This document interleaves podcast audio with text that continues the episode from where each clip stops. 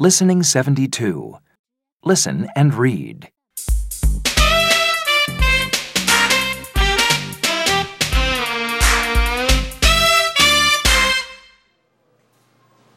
Wow. This is a big supermarket. I like shopping at the supermarket. Mom and I come here every week.